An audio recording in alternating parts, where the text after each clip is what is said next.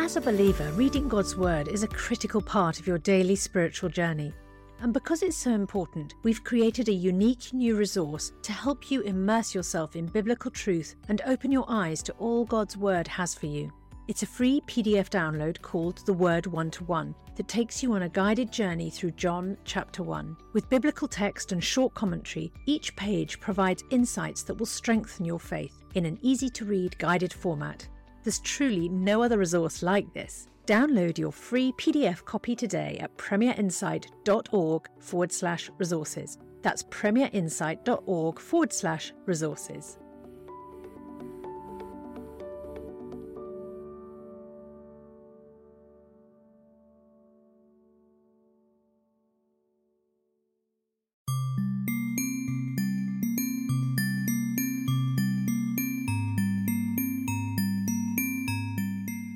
Hello, and welcome to Matters of Life and Death, a podcast where we will try to think through just that. How can Christians engage with questions of life, death, and everything else in between? My name is Tim Wyatt, and every episode I call up my dad, John Wyatt, to discuss issues in healthcare, ethics, technology, science, faith, and more. I'm a religious and social affairs journalist, while he is a doctor, a professor of ethics, and a writer and speaker on some of these issues. In other words, he's the expert but I'm here to ask the stupid questions, and hopefully some not so stupid, that help make sense of it all. So far on Matters of Life and Death, we first looked back at the history of previous pandemics, and then we discussed how COVID 19 was different from what has come before. Today, we're going to chat about how we as Christians should be thinking when it comes to coronavirus. How do we square this global crisis with our belief in a sovereign and loving God? Could, or even should, we look for anything good to come out of it? What shape will our faith be in when all this finally comes to an end and something like normal life resumes?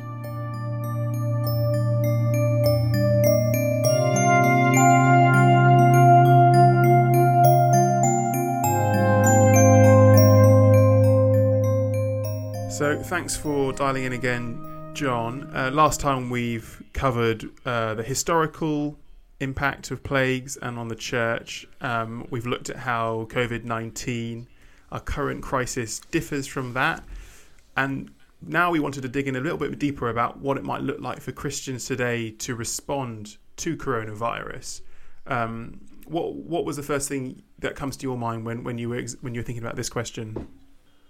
Well, I think one of the issues which um, we need to reflect as Christians about is is the sovereignty of God in all this. You know that um, it's easy to imagine that we are in control of our own lives, especially for modern people. I think to a greater or lesser extent of us, all of us are control freaks, and um, something when something like this happens, it, it's such a reminder both of our human frailty and vulnerability. Um, but I think a Christian response is also to see God's sovereignty in all this, and um, certainly as Christians have confronted disasters of all kinds over the centuries, um, an emphasis on the fact that God is in charge, what, however much it seems that the situation is chaotic and evolving in a completely unpredictable manner, and however much catastrophe seems to be unfolding. I think this this fundamental idea that that God is in charge, and and and secondly that in his sovereign purposes, God can use terrible and evil and inexplicable things and turn them to good. And um, we've reflected in previous podcasts about the way that unexpected good things already can be seen emerging out of this terribly evil pandemic. I guess the the first thing that comes to mind is that this touches upon that, you know, really 2000 year old thorny question of difference between if God isn't causing evil things to happen, is he knowing about them in advance and still allowing them to unfold? Yeah, and of course, there is ultimately this deep mystery about suffering and evil, and um, it it's it's clearly something that we're not going to untie that particular knot, but it is a difference, isn't it, between a, a Christian perspective on the situation and a completely um, atheistic secular perspective. An atheistic secular perspective says this is just incredibly bad luck.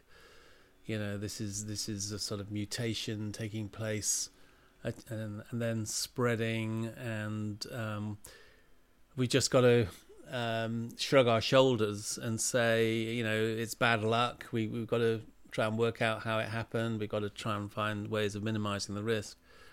Um, so a Christian perspective steps beyond that um, and and says we believe that behind all this there is a God who isn't surprised, a God who isn't um, taken aback, and whose authority is not being challenged.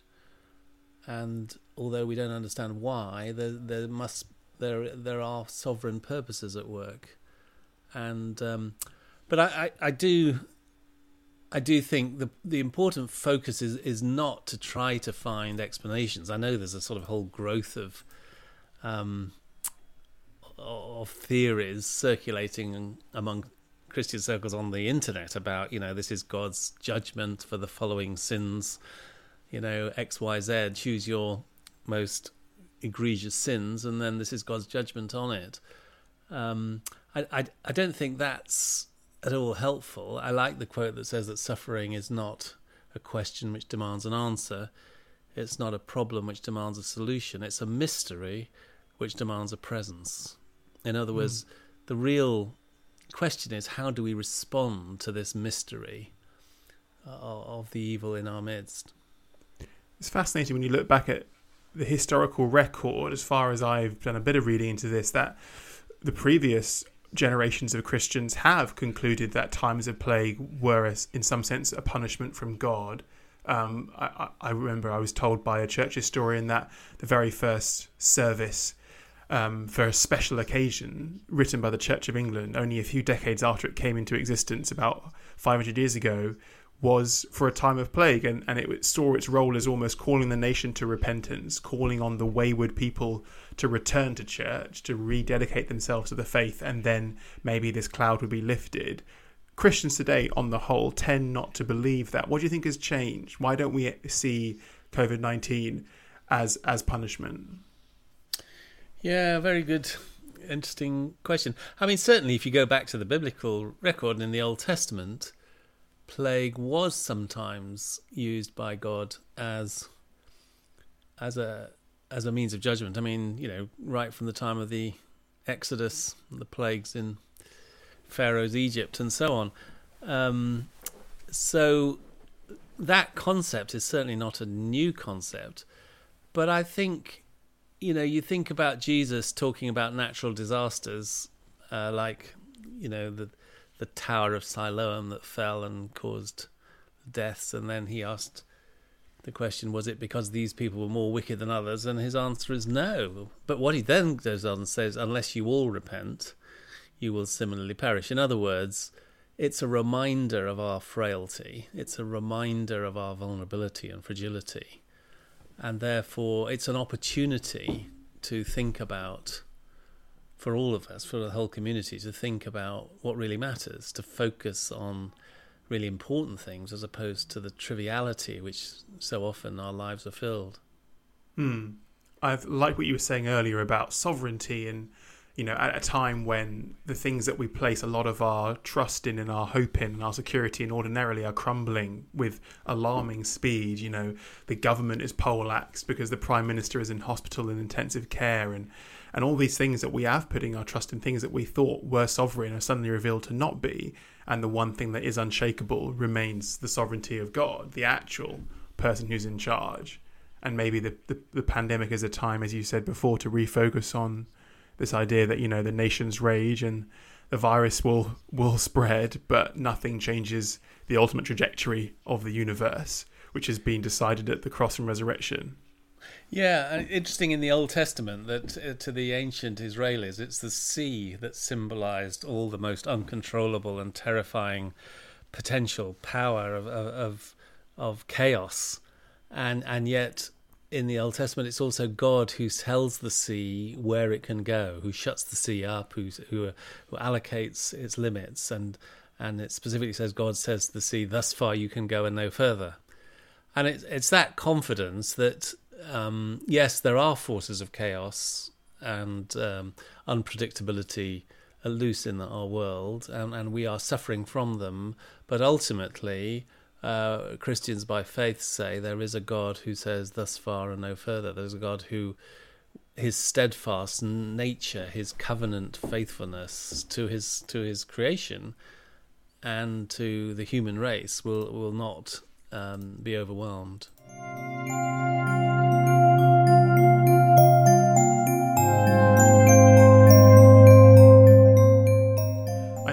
Also said that you think that there's interesting um, connections with p- the idea of plague as a time of testing. Do you want to explain a bit more about what you mean by that?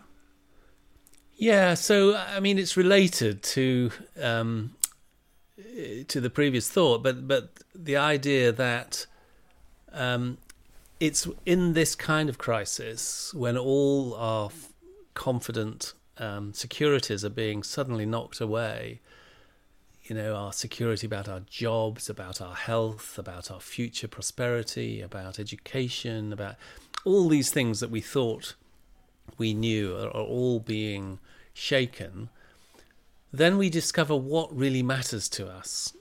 You know, how how are we going to respond? Uh, is it going to be a way in which the trivialities of our lives, the superficial, the fake things in our life, can be stripped away.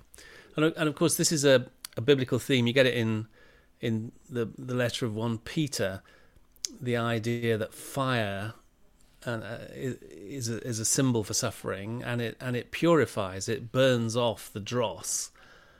And there's a beautiful phrase in the Greek where it says, "So that the tested genuineness of our faith is revealed."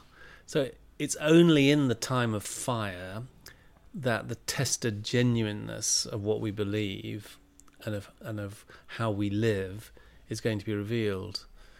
So I, I think it is quite interesting just to think about how people are using this time in lockdown. I mean, you know, we hear there's massive amounts of binge watching of Netflix and huge amounts of computer game, people spending hours and hours playing computer games or uh, just filling up the time in sort of endless ways. But there's also, it's a real opportunity, isn't it, uh, being in lockdown to decide actually I'm going to use this time for good. I'm going to use it to deepen my relationship uh, with my Lord. I'm going to use it to uh, to pray and to build Christian disciplines. Does that mean that what is being tested in us is almost the authenticity of our faith? To see, you know, this is where the rubber hits the road. And you might have called yourself a Christian and done X, Y, and Z, but now we find out who you really are underneath it.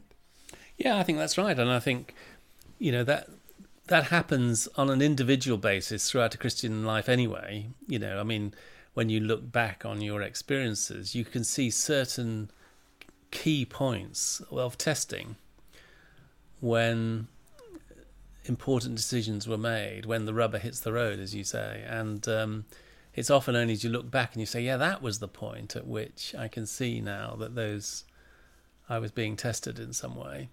And um, if you like, this is a kind of corporate testing. It's like not it's not just happening on an individual basis, but it's almost as though the whole community is being tested uh, together.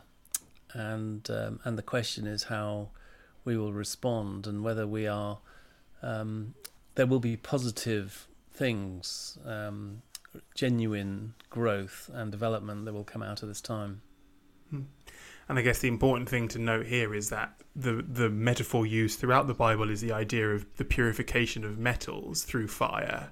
And the point of that process, painful and destructive though it is, is that at the other end you have something even better than what you had at the start that the the gold has become more purer and the and the dross and the impurities have been burned away. And so I guess the encouragement for us as Christians is that this is an if this is an uncomfortable time of testing, the point is not because God is a sadist and wants us to suffer to, or to kind of like probe and, and see see what we're really like. But the point is that the, when we come out of lockdown, we have a richer, deeper, more fruitful faith than we had before. Yeah, and, it, and it's a very, very curious paradox deep in, in, in the heart of the Christian faith, isn't it? Because even the Son of God had to be tested. you know, the temptation of Jesus in the wilderness is is clearly a central part in the whole narrative.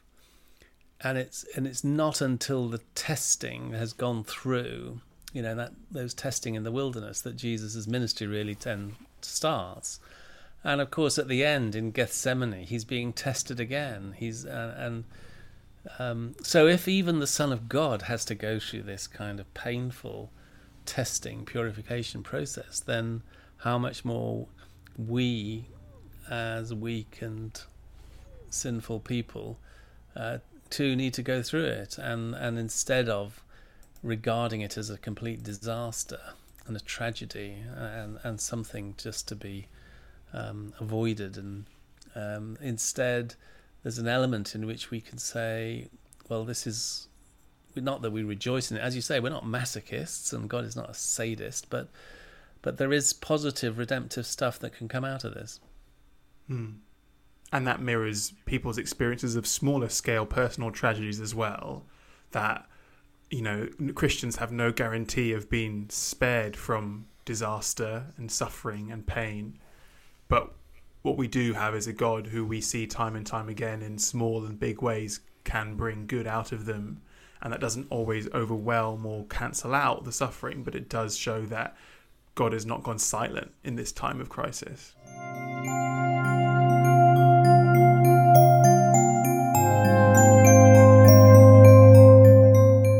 In related to that, also, is it's an opportunity for deciding on priorities, isn't it?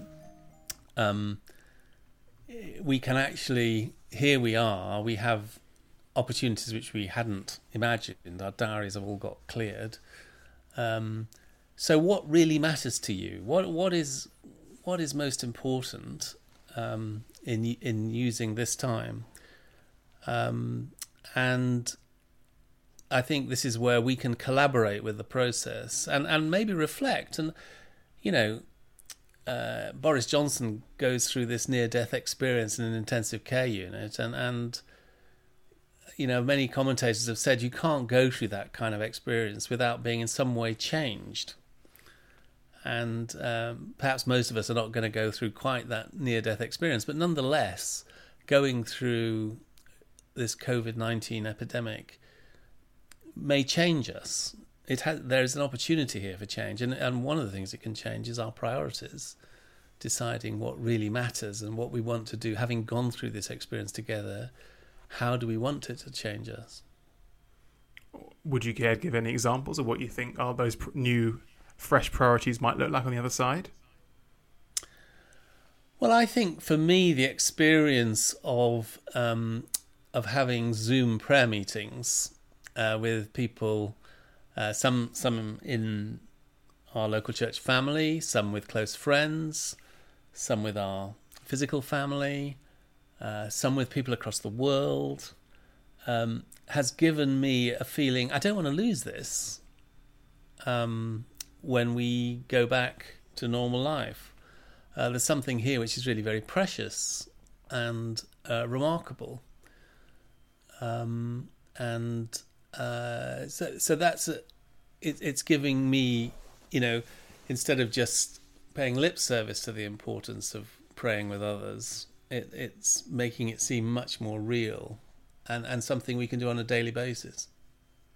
I've certainly experienced something similar actually that it feels like suddenly there are so many things to pray for and in some ways that's rather than paralyzing that's actually energizing whereas you know my prayer life is kind of comes in fits and starts ordinarily but actually when there is um, every day you're being seeing in the news new things to pray for but also as you say paradoxically connecting with friends near and far almost more than we did before because everyone is bored and stuck at home and perpetually available with an empty calendar means that I'm more aware of my Christian brothers and sisters' needs. And and um, yeah, I would certainly personally love to see this continued kind of emphasis on prayer carry over into a post-corona world. I think also it does put a remarkable emphasis on practical caring, doesn't it? I mean, I was just amazed by the number of people who volunteered to do something practical with the NHS. Um, I think it was three quarters of a million, and then they just stopped wanting to ask for any more people. Um, but it it shows again, it puts an emphasis on, on the value of, of just practical care for others. Um, altruistic care, not not seeking for any kind of reward, not doing it so that people uh, will notice or so that we get paid or anything like that, but simply because it's the right thing to do. It's a human, compassionate uh, reaching out to people who are particularly needy. And it's also very encouraging to see the emphasis on elderly people, isn't it? Because, mm. I mean, one of the very peculiar things about COVID, and there, and there is sort of a lot of medical debate about still precisely why this is, is that it has this very, very strong age relationship. The mortality is very closely related to age. And so uh, that's quite different in most other infections. And um, it would be possible for a cynic to say that you know what COVID nineteen is doing is is getting rid of the demographic time bomb. You know, it's it's just getting rid of all those elderly people who are basically a drain on society and non-productive and uh, hugely expensive to care for and so on. And so the virus is is doing a wonderful job.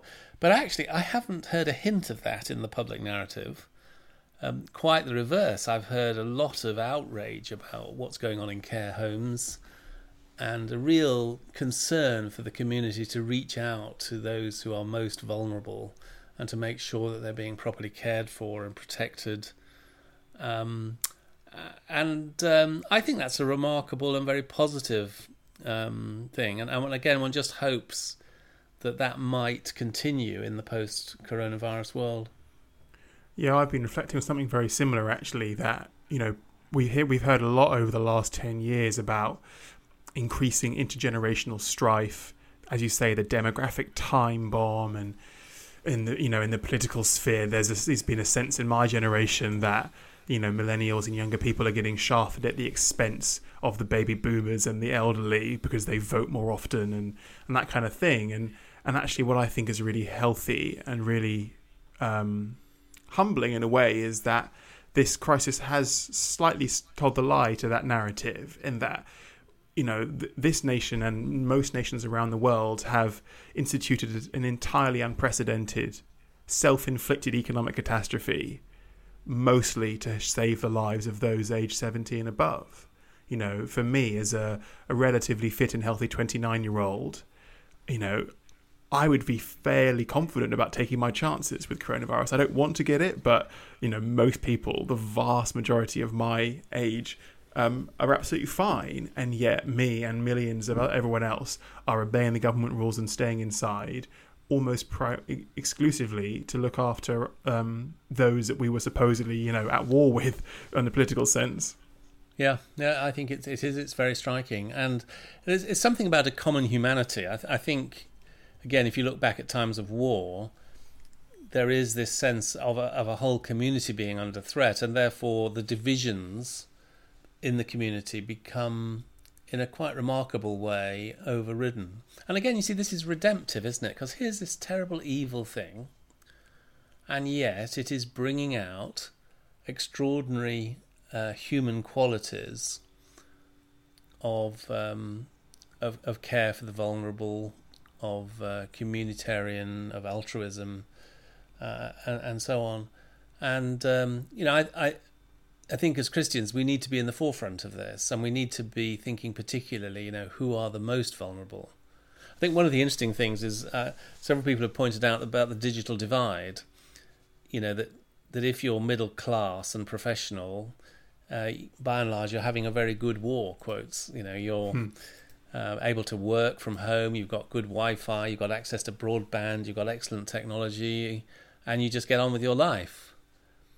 But if you're um, outside the digital world, if you're elderly and, and, and you haven't got Wi-Fi and it's all very expensive and difficult to to log into the internet and so on, then you're locked out of a great deal of this. And so I think innovative and creative ways to reach out to people who are unable to access digital resources.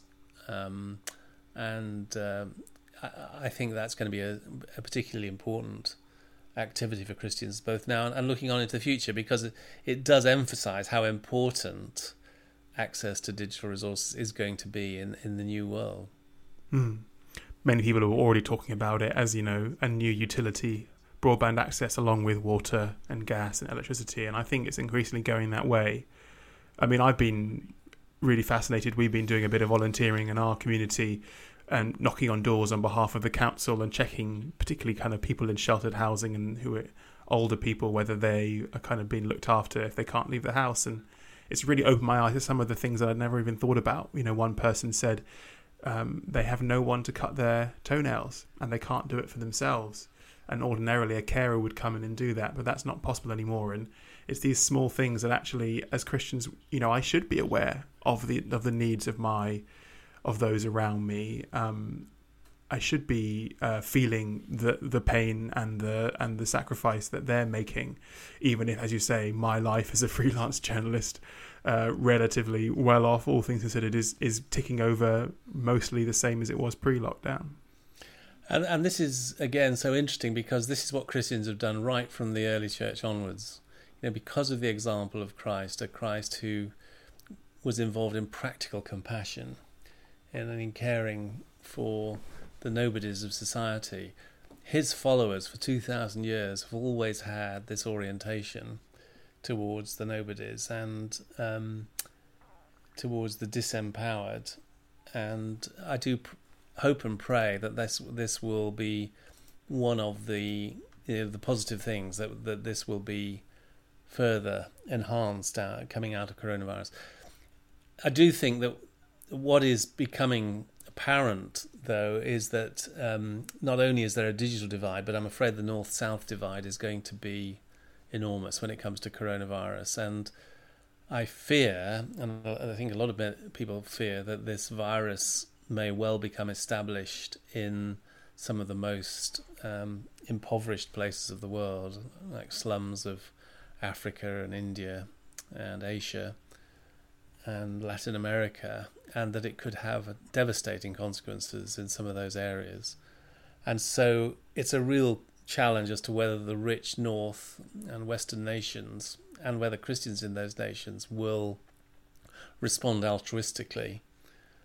And um, so instead of a kind of very nationalistic response that we're okay, so we're just going to close our borders and protect ourselves, instead we say we really must now do everything we can to minimize death and catastrophe in low resource countries. I think there's a really important challenge there to us as Christians because it's very easy to get totally consumed by the, what's going on in your own nation because there is so much going on and there's so much need and suffering. But actually, as you say, we're only really at the beginning of this because I guess mostly for kind of interconnected reasons, the West has been hit first after it broke out of China. And it is places in Africa and Asia and Latin America, as you say, the global south, the poorer nations of this world, who are, who the virus is only really getting set in. It's several weeks behind where it is in the UK, and so I think it's vital that we kind of remind ourselves and lift our eyes up, both in prayer and practically thinking about what are the needs of people in a slum in Nairobi or something like that. Um, when you know, and rather than obsessing about PPE and testing here, important though that is, how are we thinking and praying and giving money and, and other resources to those for whom that's all a kind of a pipe dream? Yeah, absolutely. And I think that the real testing time is going to come in the next few weeks and months, as far as as this virus, mm, certainly, unless the most extraordinary thing happens, as it continues to spread across the world and, and possibly with um, you know, recurrences coming back in the future.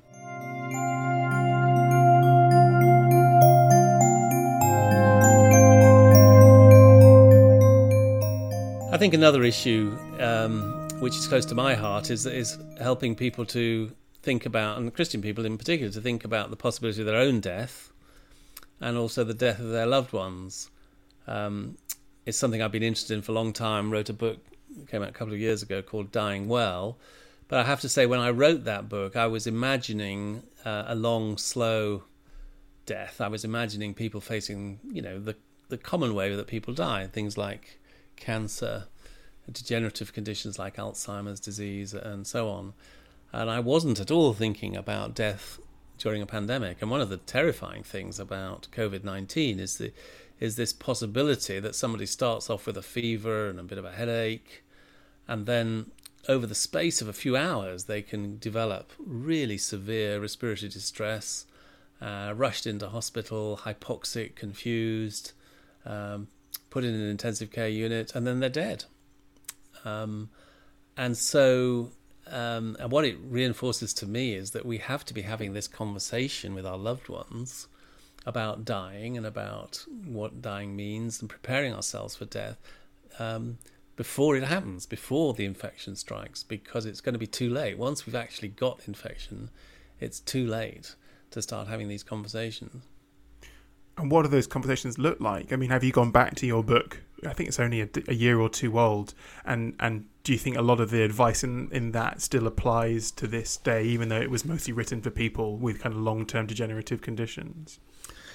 Yeah, well, actually, I have because um, there's a, a book about to come out um, produced by IVP um, with Luke Cawley, who's the editor. It's a multi author book on Christian responses to coronavirus, and I was asked to write the chapter on dying. So I took the material in my book and I've tried to adapt it, and a lot of it is is relevant. I think it's all about having conversations, particularly with the vulnerable, those people who we can see are at a particular risk from the virus about having honest conversations now with, you know, if they became unwell, would they want to be admitted to hospital? Uh, would they prefer to be cared for at home? Um, would they want to have every possible treatment, or would they see this as actually a possibility of of, say, of saying enough is enough, and I'm going to accept um, and that if God is going to take my life, I'm going to just let that happen. And if so, what are the things now that you can do? What are the conversations we talk about now to prepare ourselves uh, for what it means to die well? It strikes me that a lot of that, what you've just talked about, is all profoundly taboo ordinarily in a lot of British society and culture. And that's, I guess, why these conversations go unsaid, is that people, even Christians, feel very uncomfortable discussing these things. Do you think coronavirus is changing that? Is it starting to break down those taboos as people are faced with their own, you know, imminent demise? Well, I'd like to say yes, but I'm not at all convinced it is. But I do think that there's an opportunity. I I think you know, as we've talked about before, this is a this time of plague is a test, but it's an opportunity. It's an opportunity for us to have the kind of conversations we don't normally have, and particularly an opportunity to reach out to older people, to our loved ones, to those who are vulnerable, uh, to tell them we love them, uh, to say the things to them maybe that we've never said, uh, but also to ask them what are the things that you're most frightened about as you look towards the future and what might happen, um, and what can we do to make sure that we're there for you one of the things that people most fear of all about dying is actually not the process of death itself so much as the process of abandonment. It's this idea that I'm going to be have to go through something utterly horrific without human contact, without those I love around me. And so trying to reassure people that we're going to be there for them and in this particular complex situation, the virus, that's one of the arguments for saying actually, if an elderly person gets the infection, it will be better for them to stay at home because then their loved ones can be there around them, supporting them, um, whatever happens, rather than being admitted to hospital where they will be find it impossible to get support from uh, both their relatives but also spiritual support and so on.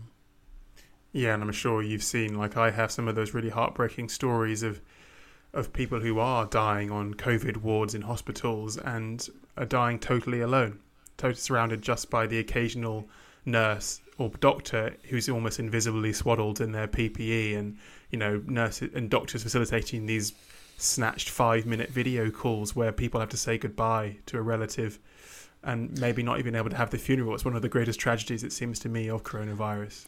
Yes, it is, and and you know that's why dying on an intensive care unit is the worst possible place to die. If it's likely that you're going to die, much better to stay at home and be cared for by those who love you, rather than to die in an intensive care unit. Um, and so and also because spiritual care of the dying is such an important part of that, and not just for believers but for everybody to be able to, um, you know, have those final conversations, to be able to have somebody who's praying for you, to be able to have someone who's squeezing a hand. All these things really matter. They're much more important than um, being admitted to an intensive care unit if really the chances of survival are very small. So these are difficult, painful issues, but again, it seems to me they're an amazing opportunity. Mm, yeah, I agree. Thanks so much, John. That's been uh, some really helpful insight. Difficult conversations in, in some way to have, but um, I think that will be really helpful to people experiencing some of these things. And uh, I think we're we'll talk again soon, looking in a bit more detail about the experience of health professionals on the front line in the UK um, and how we as Christians can kind of uphold them and support them at this time. Yeah, great stuff. Speak to them.